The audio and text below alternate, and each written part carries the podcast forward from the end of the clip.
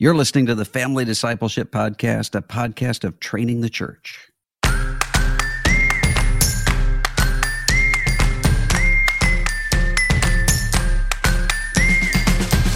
This is Adam Griffin, and I'm here with my two lovely co-hosts. First, the Secretary of Great, Mrs. Cassie Bryant. How you doing today, Cassie? I'm great. We're bringing back the uh, like a moniker. Is that what it is? Well, I'm trying. I'm trying. I don't it. know.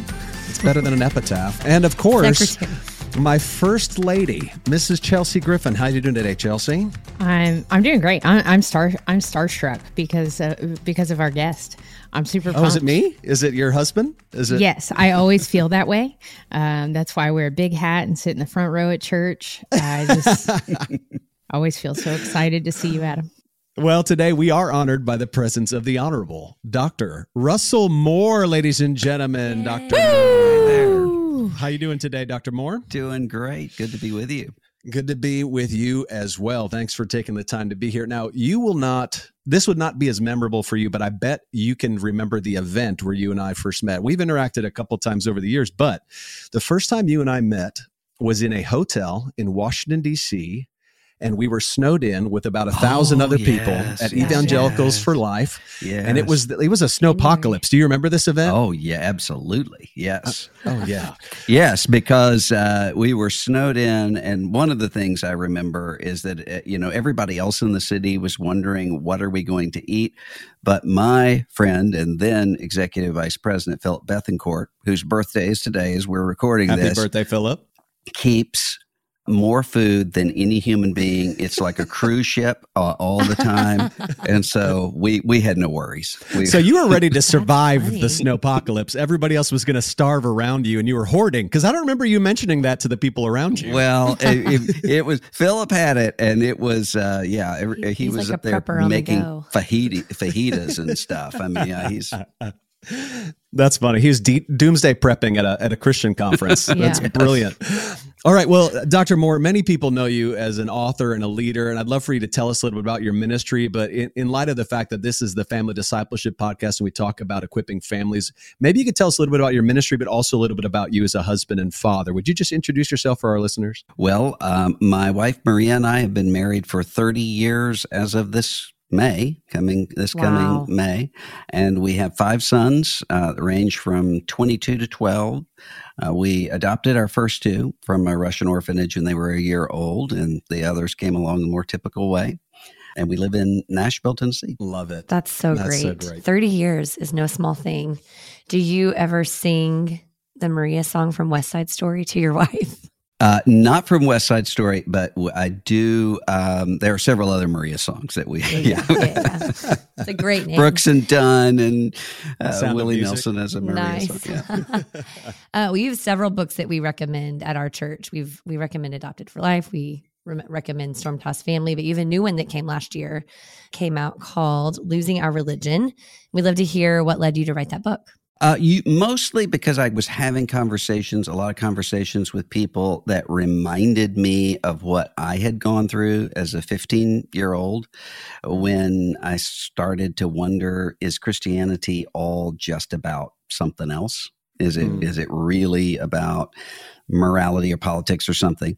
And went through a spiritual crisis that I came through. And I was having that kind of conversation with a lot of people, some of whom were kind of just on the precipice of of leaving.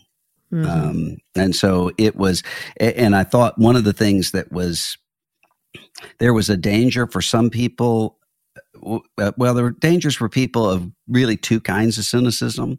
One of them being the cynicism that says, I'm just going to give up and not going to trust anybody or anything. But the other kind of cynicism that says, just ignore uh, everything and tell, tell people that what they see, they're not seeing. And Mm, so I, I, I wanted to have a different conversation than that. Yeah. that's awesome. Okay, one of the best lines in the early part of your book is that, and I'll quote, what Jesus builds is different altogether. A church that cannot be bought with Caesar's coin and cannot be stopped with Caesar's cross.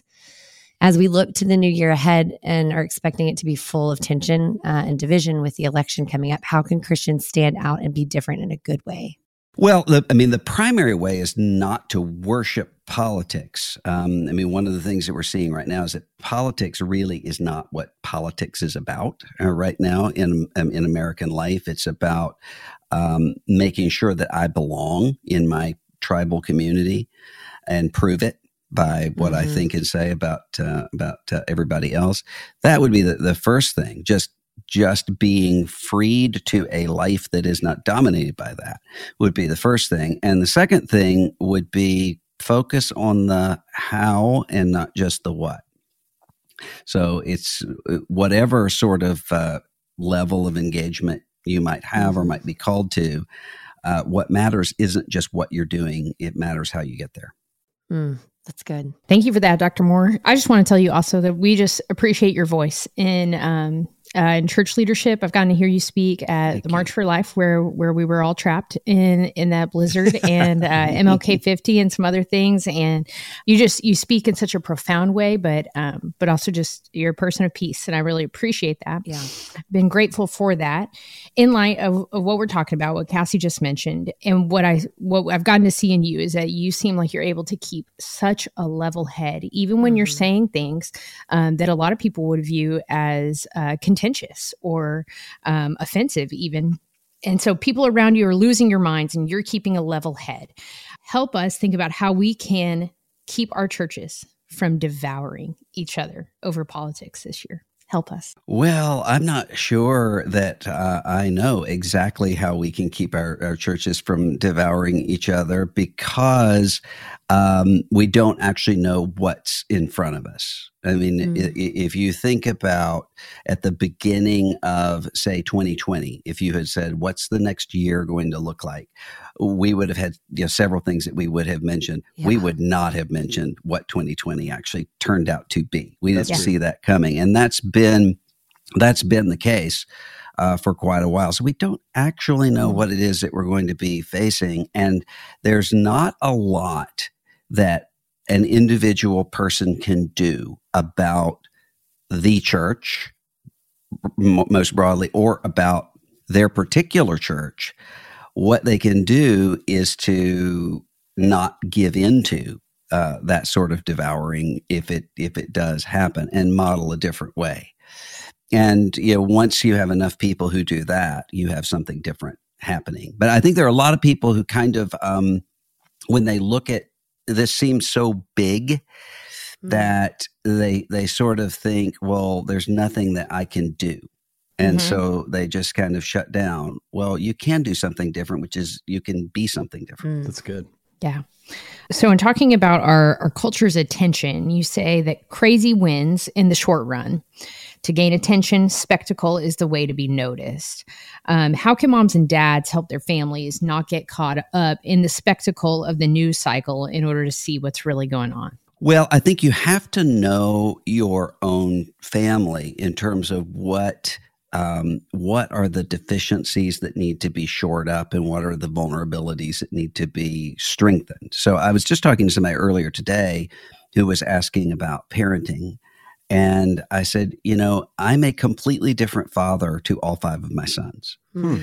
That's because good. they're different people and they they need different things. So uh, I might have one son who's really really black and white, either or on everything, and very hard on himself. And I have to say, you know, relax. Mm-hmm. And then another son where I might have to say, uh, you you really need to take something more seriously and and uh, see the clarity here. Uh, so you have to do that with your family with this too, mm-hmm. which is to say, um, is my family more given to a kind of apathy mm. or is my family given more to a kind of frantic frantic anxiety is mm. my family given more to anger and then shore that up and, and so bring what is needed uh, there to kind of balance that out. And the other thing is to I think what's most important, especially for parents, what's what's most important is not so much what you are teaching. I mean, if you think about this with all of our, yeah, I, th- I lost my dad three years ago, and I think about mm. uh, my dad. Very few things that he told me are important to the way that I lived my life in terms of big conversations. We're going to sit down and talk about this. But I'm constantly thinking, what would my dad have done in this situation? And it, so it was all of these times when I don't think he was trying to teach me anything, but it was just the way that he was. Hmm. That I think is is really important. I mean, so for instance, I would have um, I had friends who had uh, really, really strict kind of authoritarian parents, and I had uh, friends who had really permissive, kind of absent parents.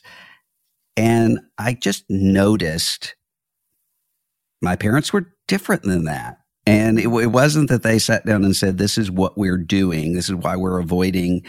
You know, we're we're, we're letting you actually watch television and and listen to music and so forth. It wasn't just that. It was it was kind of a vibe uh, that that you're picking up that was important. And I think the same thing is true when you're dealing with this kind of a year. Mm, I love that because we talk a lot about modeling on the podcast. You know, we've we've got kind of we talk about discipleship, and it's like what we model is so often more important than even what we're saying with our words. And so, yeah, that's really and a lot of that has to do with emotional reaction because i mean one of the mm. things that you can you can tell are what are the things that really matter to you um, by the way that they engage your emotions and so it, it's sometimes easy easier to identify where your idols are mm. by what drives you crazy Mm-hmm. and so it's kind of an uh, an opportunity to step back and say, "Oh, wh- what's really going on there?" That is a good word. Also, I just want to stop and say, praise God that you had a father that you can look back and, and think, what would he have done?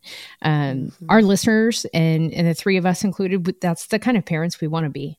Um, mm-hmm. That even after we're gone, our kids will look back and and uh, and use such modern verbiage, say that that it was a vibe. Your dad was a vibe. Um, that you can look back and try to imagine um, what he would have said or done, and that's a really beautiful thing. Not not mm-hmm. everybody has that and so many of our listeners are kind of looking to to rewrite the book for their own family for lack of previous examples. Yeah. Yeah, and I think the important thing with that is that I don't think he knew mm. that he was doing any of that. So it's not like he was a parenting expert. Uh, was going in there. He he he did what he knew to do, and um, and I think that I think that 98% of parenting is knowing what not to freak out about. And that's what it took me a while uh, to, to learn. So by the time our third son came along, I was completely relaxed with middle school in a way that I wasn't. The first two, I would think, oh no, what is going on? Is this the, uh, you know, are they smoking weed? I mean, what is it? Now it's, oh yeah, that's what it is to be 12 uh, 13. you middle schools are very perspective. Yeah. yeah. That's good. All right. Well, one of the things we do talk a lot about here when you're talking about parenting, we talk a lot about hypocrisy, about how kids can see through also a facade in their parents if their parents are kind of faking kind of the model that we're talking about. One of the heaviest realities I think that you share in your new book, you say we see now young evangelicals walking away from mm-hmm. evangelicalism, not because they do not believe what the church teaches, but because they believe the church itself does not believe what the church teaches. It seems like mm. you're kind of calling out there kind of the big C church on practicing what we preach and how and that's impacting this generation's uh, trust, maybe in the institution, certainly in the leadership.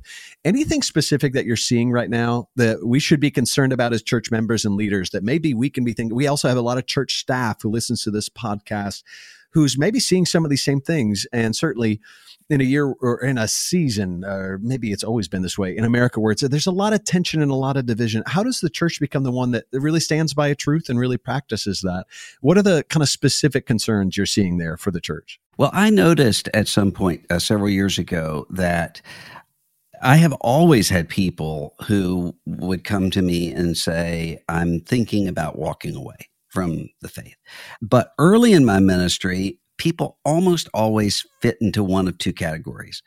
either they were saying, I just can't accept the supernatural anymore. I can't believe that a virgin got pregnant, that a, a, dead man came back to life, something like that.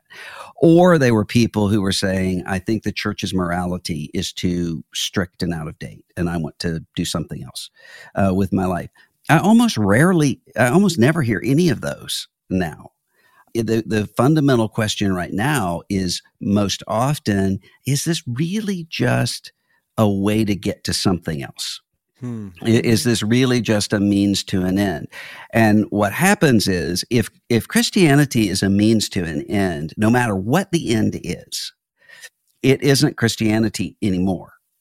It, it's whatever that thing is.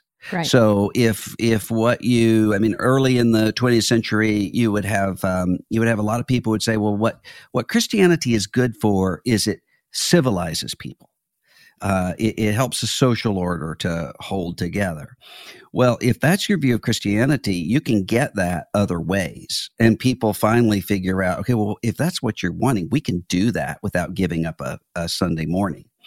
And it, that the same is true, whatever it is that, that the Christianity is a means to an end for. And that's, I think, what's what's fundamentally at the heart of do you really believe this stuff. And, and by that, I mean, not that they think that their churches are lacking of conviction or they don't believe anything. It's do they really believe Jesus and all that that entails?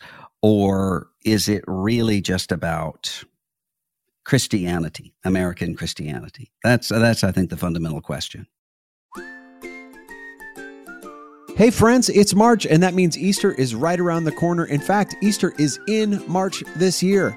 It's part of the reason I'm pumped to tell you about one of our sponsors who's got a really special Easter deal. This is a great time to get some new resources to disciple your family.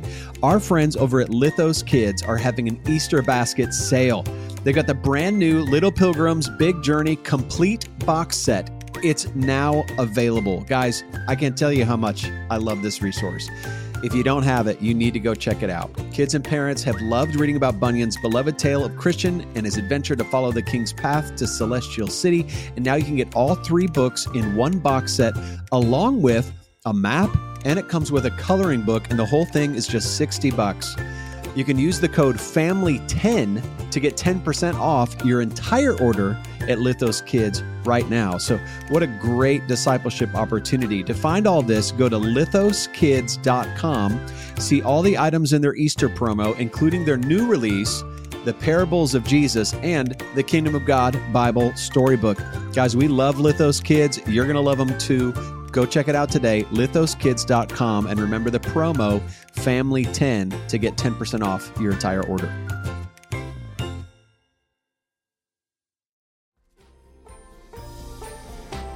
Sometimes hard things happen. Sometimes they happen to children. When God Makes Scribbles Beautiful is a beautifully illustrated book that helps kids trust that God can take their hard things and use them for good. This picture book imagines that the hard things in a child's life is a scribble following him everywhere. Readers will journey through God's promises from the Bible, inspiring hope and faith in God's good and redemptive plan. Hard things don't always go away, but God can turn them into something beautiful. Available at beautifulscribbles.com. Download a free parent connection guide and printable scripture cards.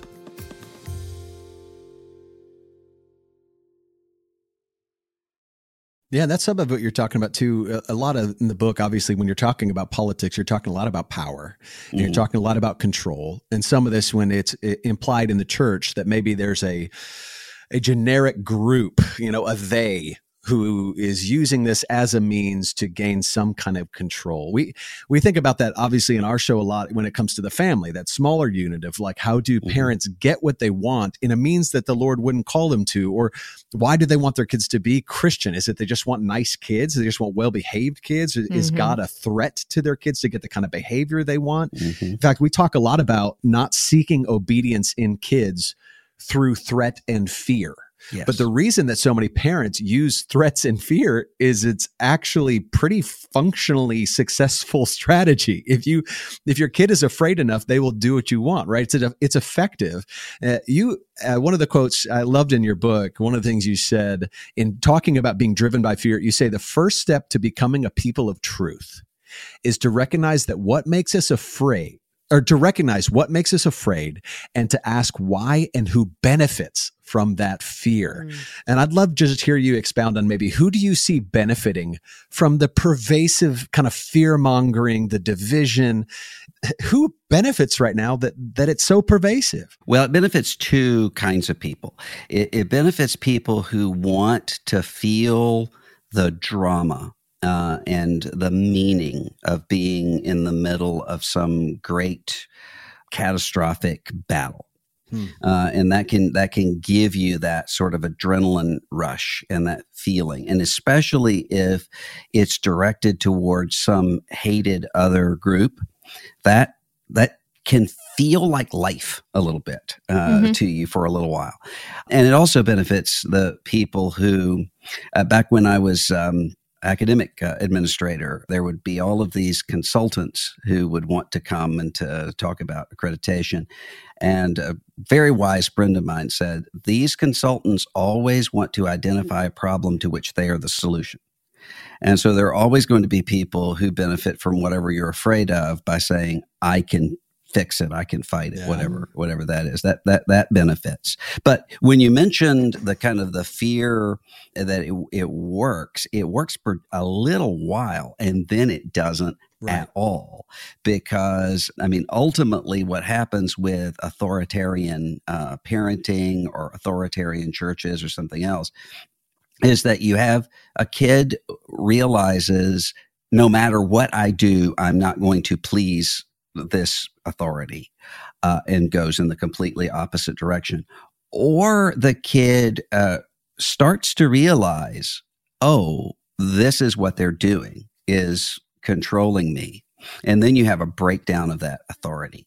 Mm. Um, and and that's really what what we're seeing right now is there's a loss of genuine authority the way that the scripture uh, presents it, which is not power and coercion. You, you don't have authority by scaring people or by threatening people. Jesus doesn't do that. Instead, he has the authority that comes with his own credibility. Yeah. Serving. And and that's that's a much harder kind of authority to to gain. Mm.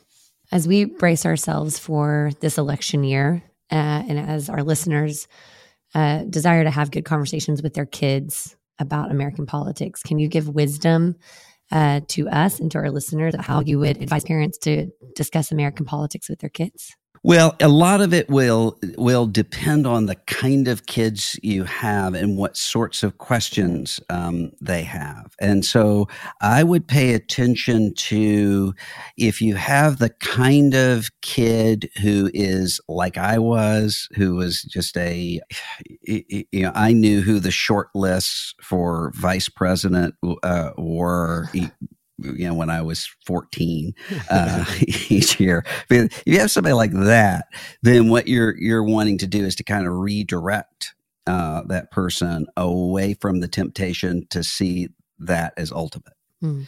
And then with with other people, what you're wanting to see often it's not so much about. I think what parents think it's about is let's let's teach them the right political views to have. Mm. That that really is not that important, relatively speaking. And even if it were, you're not going to be able to to do that. uh, instead, it's it really important for them to pick up whether or not you're lying about the people you don't like. Mm-hmm. Mm. And, and that's that's that's what often happens if you don't have this consistent view of human dignity and human fallenness. Then you're going to present to your children this political idea that you have the sheep and the goats. And uh, the, these are the people. Instead of being able to, one of the things that I try to do with our kids is when we're talking about something, to help them to imagine what story a person is telling himself or herself mm. Who would disagree with me completely mm. on something. This is this That's is right. how this and the re, the reason I want to do that is because and I've seen this happen uh, a million times even before you get to questions of politics on the more important issues of uh, foundational uh, reality and truth is that it's really easy to get up and caricature say a naturalistic materialist mm. Uh, as as stupid or evil. Until that 18 year old goes to college or is starting a first job and starts to meet somebody who holds those views and realizes oh this this person isn't stupid. This person isn't evil. Mm-hmm. and that creates a kind of crisis. Well of course christianity has always known that that's the case and has a category right. for that. But sometimes we're afraid to actually act that way because we think it's not going to do what we want mm-hmm. it to do. Jesus just isn't concerned about that. Um, and and that's you know if you look at most of the controversies that Jesus finds himself in, um, they are almost always with some group trying to pin him into a tribal um, uh, identity, mm. either their own oh or with their enemies so that they can denounce him. And Jesus just refuses to play that mm. game. It's so important because, I mean, our kids are listening to us even as we talk with friends or our spouses about politics. And, and then they always go to school and then report, you know, what their parents are saying. Yeah. And so my daughter's come home from school before with opinions about politicians. And I'm like, where did you hear that? You know, yeah. so curious because we don't talk a lot about it at home and we don't give it i mean we don't give a ton of attention to it when we're at the d- dinner table but i do think leading with empathy and leading with you know behind behind every sign we're going to see this year in people's yards is a neighbor and it's a it's a person with a mm-hmm. story and i think that's really important for our kids to see is that we we care about the people and not necessarily the platforms that's good. Mm-hmm. Um, I'm going to turn uh, a little bit towards your book from 2018, The Storm Tossed Family uh, which was so good, is so good. Uh, in it, you say, if we seek first the kingdom, we are better able to seek the welfare of our families. If we love Jesus more than family, we are freed to love our families more than we ever would have otherwise. Could you share with us um, what that's looked like for you as a parent? And is it ever hard for you to love Jesus more than you love your family? Well, of course, it's always hard to love Jesus more than uh, any uh, earthly, natural uh, sort of affection, mm. which is why Jesus warns us about it uh, so much.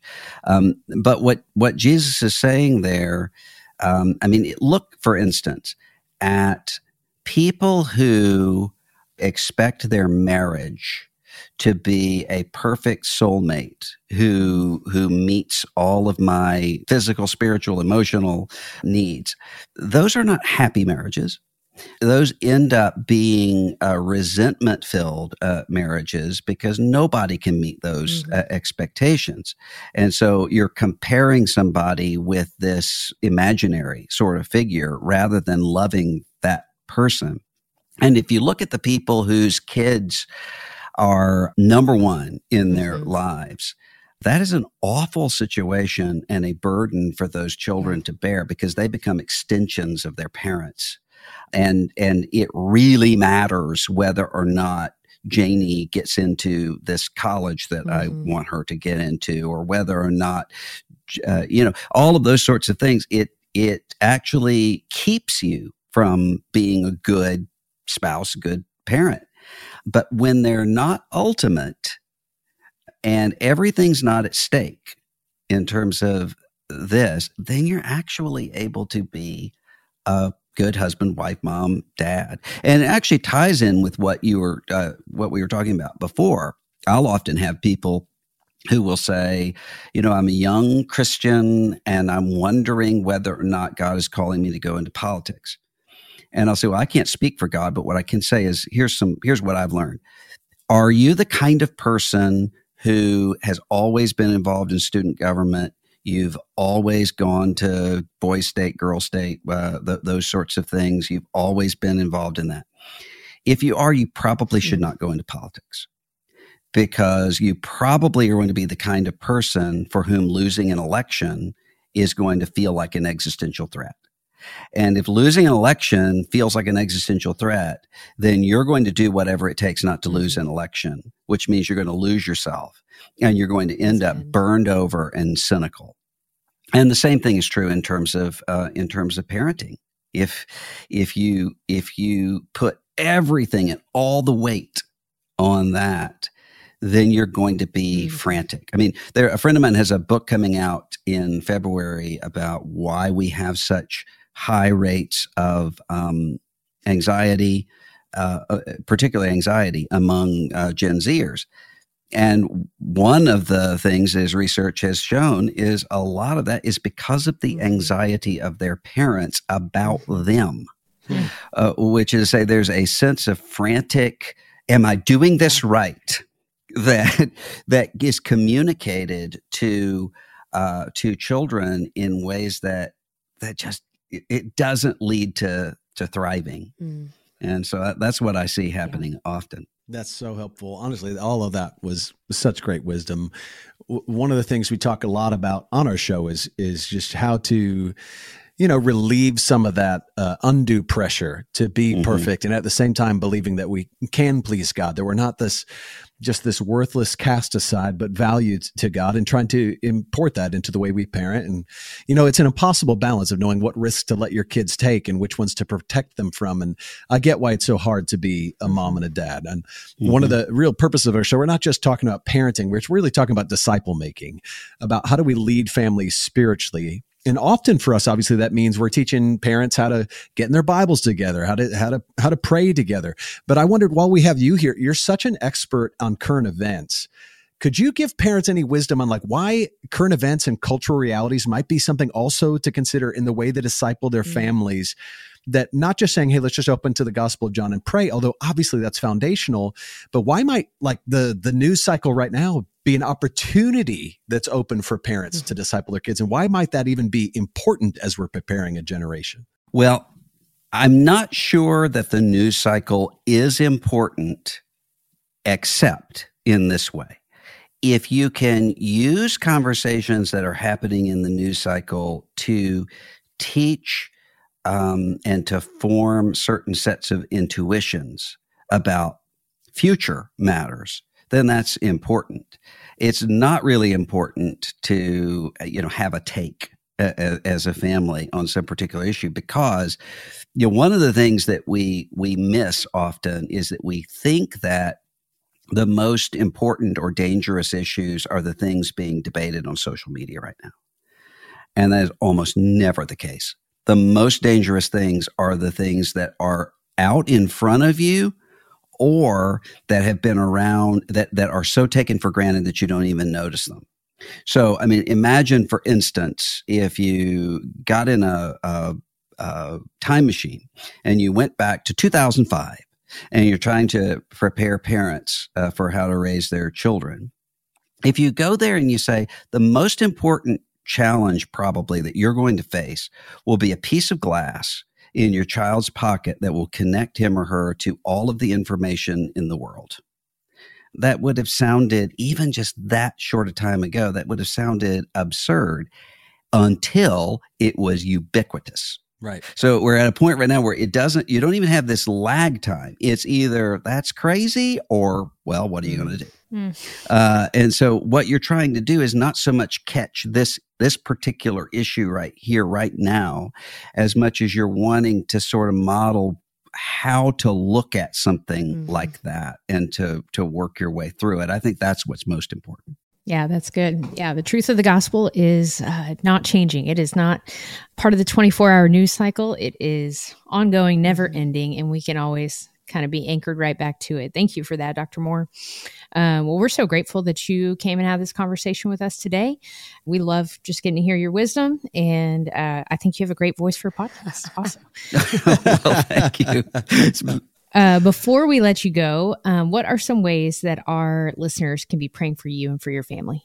Well, I think the thing I I, I uh, need prayer for uh, most is is to be close to the Lord, and um, you know I find that I'm in I'm in the most danger in terms of personal life, ministry, family, parenting, all of it, uh, if I am mm-hmm. distant from God.